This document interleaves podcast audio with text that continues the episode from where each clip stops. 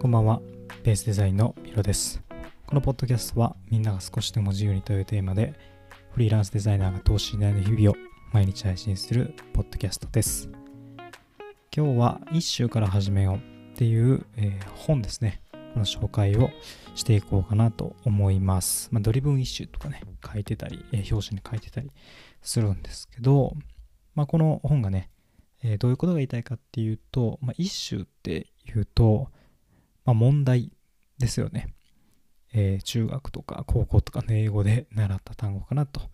思うんですけど、まあ、その問題定義から始めようよっていう本でして非常にご仕事に使える本なのかなと思っています、まあ、フリーランスの僕にとってももちろんサラリーマンで働いている方にとってもすごくこう役に立つ内容のものなのかなと思っています。まあ、この中でね、えー一ついろんな名言とかもね、名言っていうんですかね、こう引用したりとか出てくるんですけど、すごくね、研究職の人は、研究しようと思えばいくらでも研究できるらしいんですよね。あれも研究できる、これも研究できる。まあ、その中ででも絞っていかないと、自分が何をやっても、どれだけ頑張っても成果を上げることができないみたいな言葉があって本当にその通りだなと思いました。目標設定をしっかりとしていない中でとりあえずこう目の前の問題をがむしゃらに解決していくことっていうのは結果になかなかなりにくいなというふうに思っています。僕もフリーランスでやっているのでねえー自分のやりたいこととかしっかりとターゲット設定とかしていかないとやっぱり企業でやっている人たちには勝てないというか、まあ、企業の中にいる人たちっていうのは正直与えられたことさえやっていればいいんですけど、まあ、企業規模ですね。企業自体はすごくまあ利益も上げているしいろんな取引があったりするんですけどその企業と個人が戦うためには、まあ僕にしかできないこととかえ僕ならではとか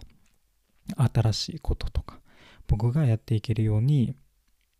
なっていかないといけないのですごくこの大切な考え方を書いている本だなと思っています。いろいろとね、えーこの中で、えーいい一種、まあ、いい問題提起というかねいい課題設定というか、まあ、それのいろんなえー条件みたいなものが書いていてすごくそれが、まあ、自分のの中でね、えー響いているんですけどなその中の一つにね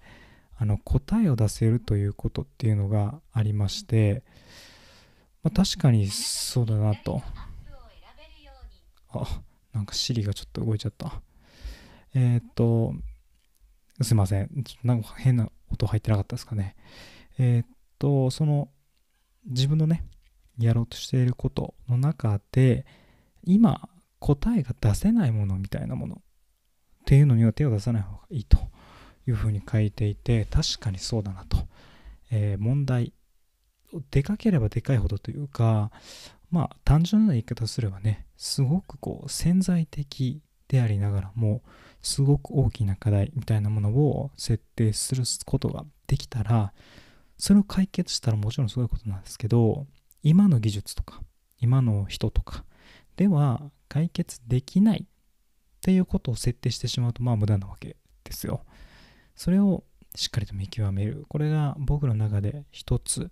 すごく印象に残っていることですね。あの研究とかでも、そうらしくてですね。まあいろんな研究対象があるんですけどあの結果が出たからこそ今この課題に取り組んで解決までたどり着けるだろうみたいなことがあるみたいなんですね。僕はそれはすごく納得しましたし、何て言うんですかね、まあ小さいステップを踏みながらじゃないとダメなんだなとも感じ取ることができました。まあ僕のフリーランスとしての目標、このためのね、問題設定、まあ一種から考え始めてみて、改めて、まあ、自分のやることっていうのを再度修正しながら今後頑張っていこうと思いますので皆さんも問題定義について一度考えてみてください。はい。今日もポッドキャストを聞いていただいてありがとうございます。また次回のポッドキャストでお会いしましょう。お相手はヒロでした。